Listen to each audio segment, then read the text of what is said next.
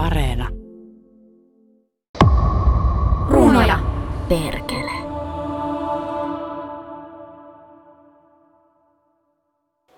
Nonni. Sitten tää alkaa.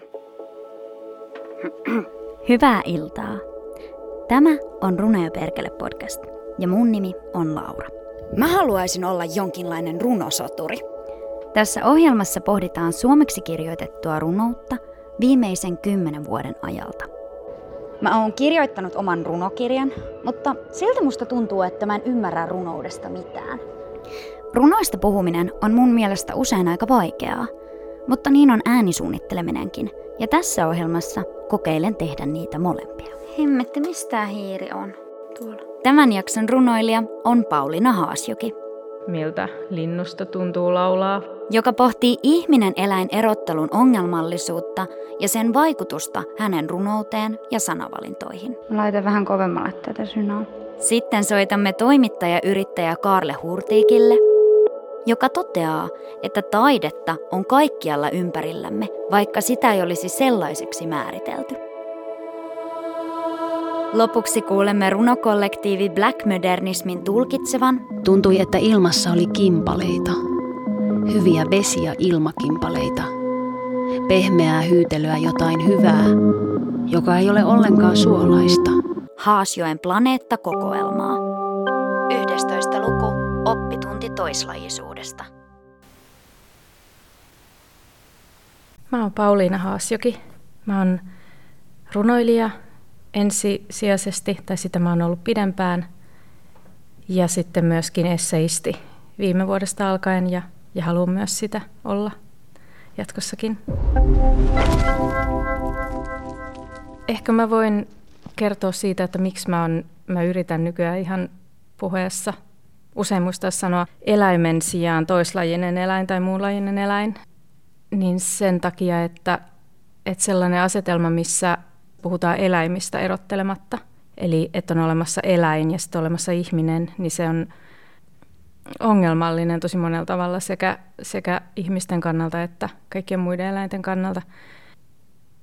Ihminen on myös eläinlaji, että se varsinainen eläimyys erotetaan siitä ihmiseläimestä ja sijoitetaan niihin kaikkiin muihin eläimiin, joita sitten taas ei millään lailla erotella tai yksilöidä sen mukaan, että, että millaisissa olosuhteissa ne elää, mitä ne tarvitsee, keitä ne on, minkälaisia ne on.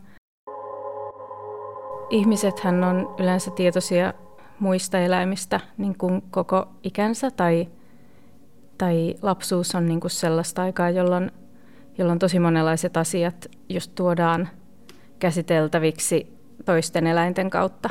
Et eläin on niin kuin sellainen le- leikkikaveri ja, ja sellainen niin kuin fantasiaolento, joka, jonka kautta voi niin kuin kuvitella elämää ja erilaisuutta. Kaiken kaikkiaan jossain vaiheessa mä, mä kirjoitin tuohon planeettaan. Siin, siinä lukee vielä, si, siinä vaiheessa mä en ollut vielä havahtunut siihen, että mä haluaisin kyseenalaistaa sitä, sitä pelkän eläinkäsitteen käyttöä sellaisena muuta kuin ihmistä tarkoittavana, niin siinä siinä mä puhun eläimistä.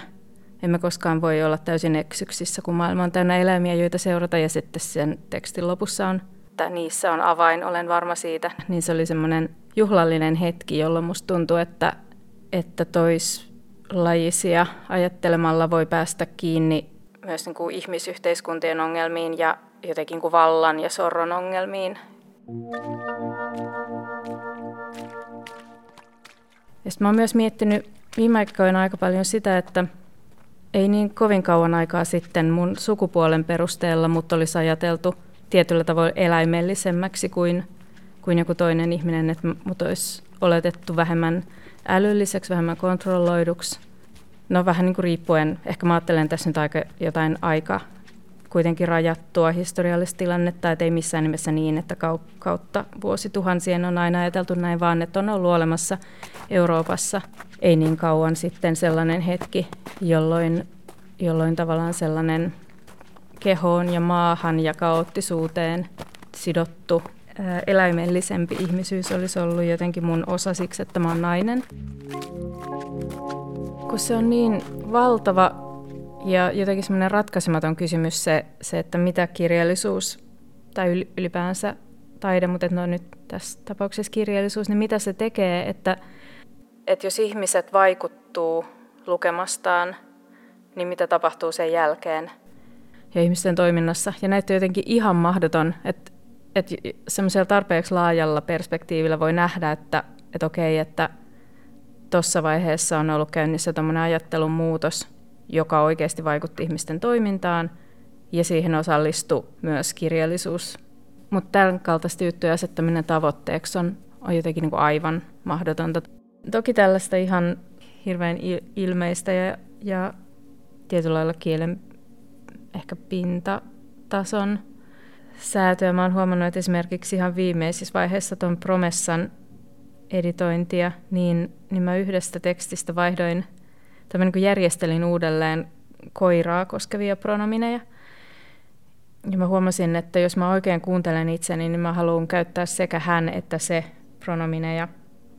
Tavallaan siihen syntyi sellainen kielellinen aaltoilu sen välillä, että yritänkö mä kaikista ongelmista ja hankaluuksista huolimatta jotenkin kuvitella itselleni sen koiran kokemusta.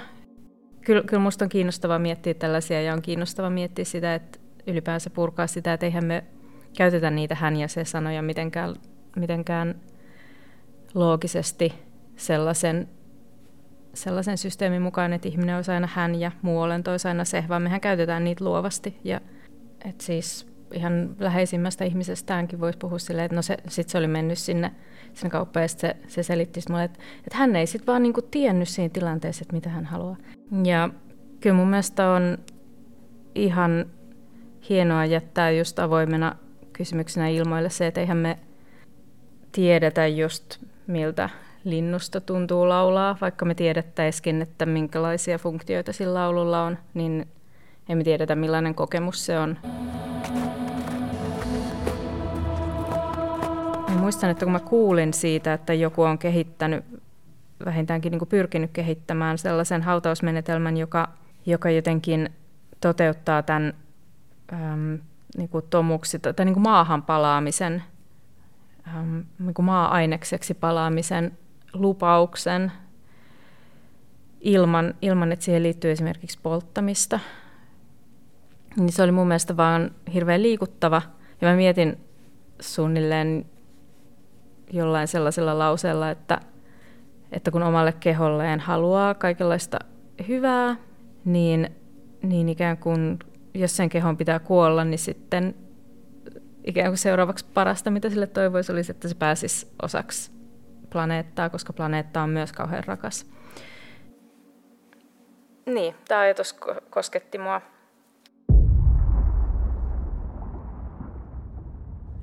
Ihmiskeskeisyys on puhuttanut viime vuosina taiteessa muutenkin kuin runoudessa.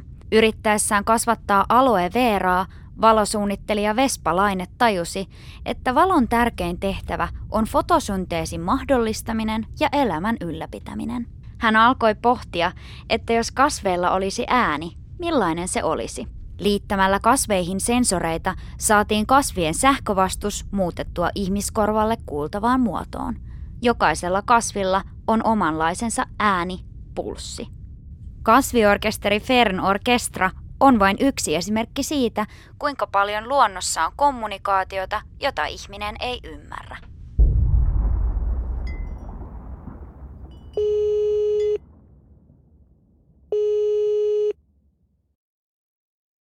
Mä olen Karle Hurtik, vajaa 40 kauheita, 38-vuotias ja ö, työkseni olen toimittaja ja viestinnän ammattilainen ja suunnittelija ja työskentelen tosi paljon sanojen ja ajatuksen ja varsinkin puheen kanssa.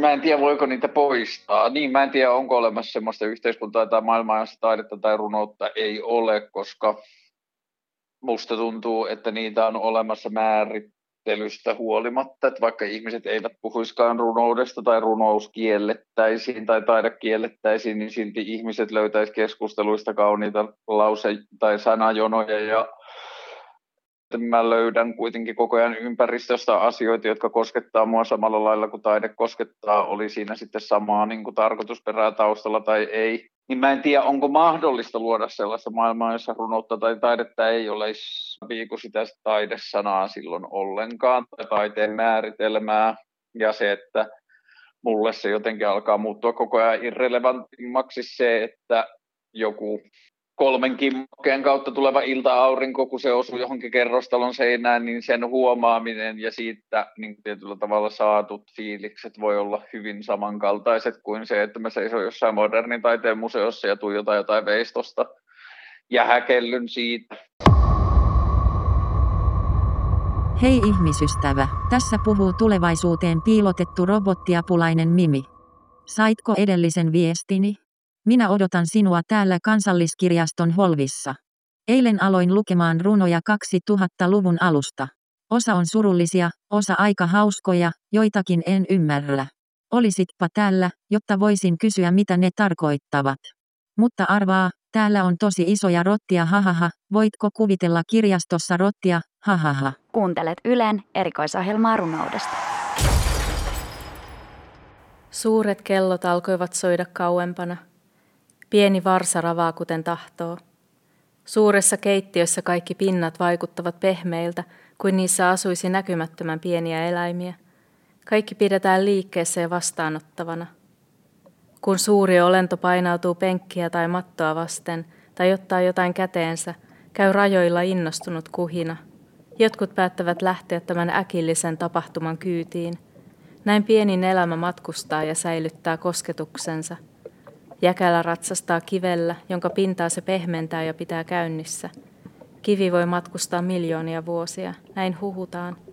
Tämä pieni elämä, joka on oranssin ja auringon värisissä tyynyissä, raaputetussa sohvassa ja leivänmurujen huuhteleman pöydän pintakerroksissa. Sieni on puun juuressa.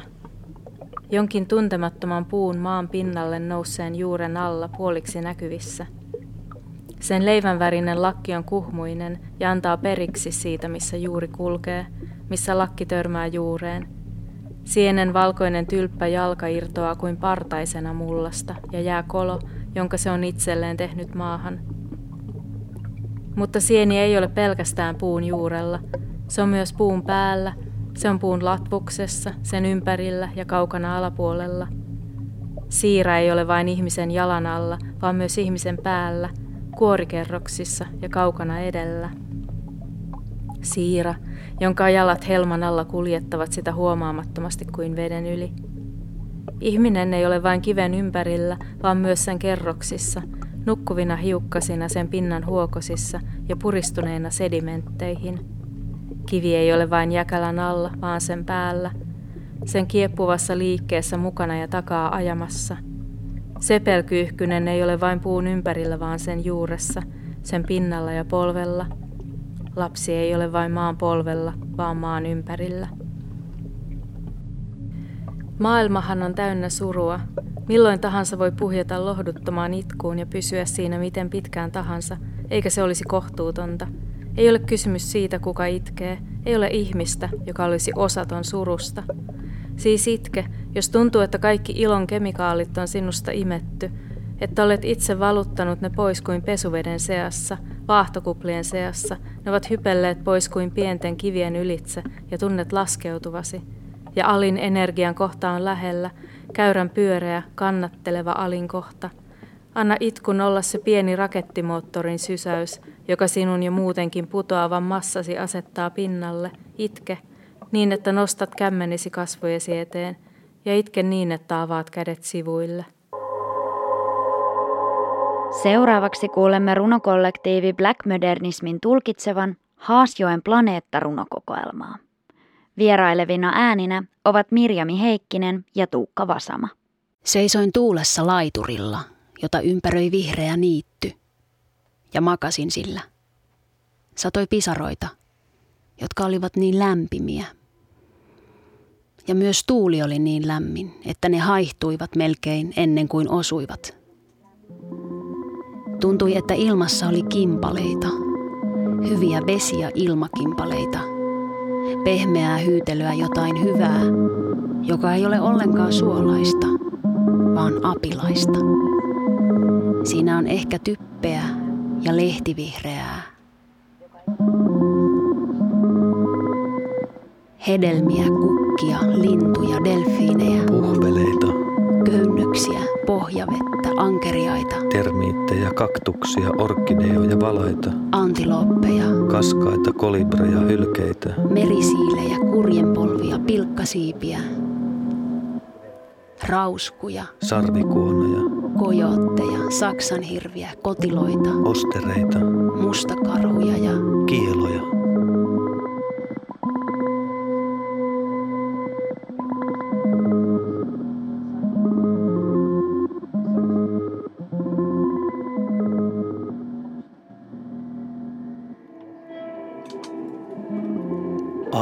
estää meitä kaikkia olemasta samaan aikaan, vetämästä samaa hengenvetoa. Aika estää meitä tiivistymästä yhteen pisteeseen. Aika estää meitä kaikkia olemasta samaa minuutta.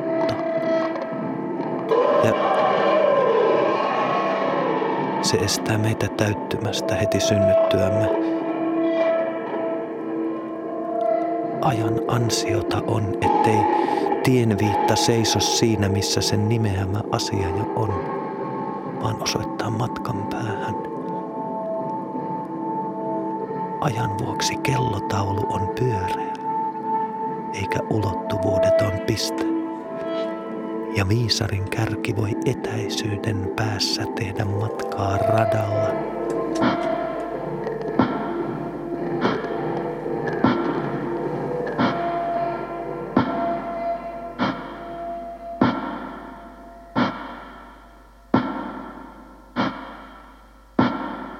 Vuoret ovat niin pieniä ja pehmeitä.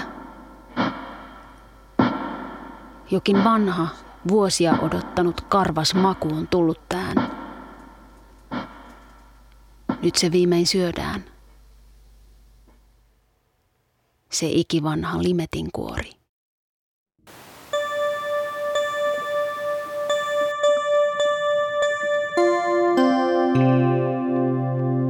Maailmanlopusta puhuttaessa tarkoitetaan usein oikeastaan ihmislain loppua. Onko silloin maailmanloppu oikea termi? Pitäisikö puhua pikemmin ihmisten aikakauden päättymisestä? Hyvää yötä. Okei. Ja sitten tähän voisi tulla vielä joku lintujuttu.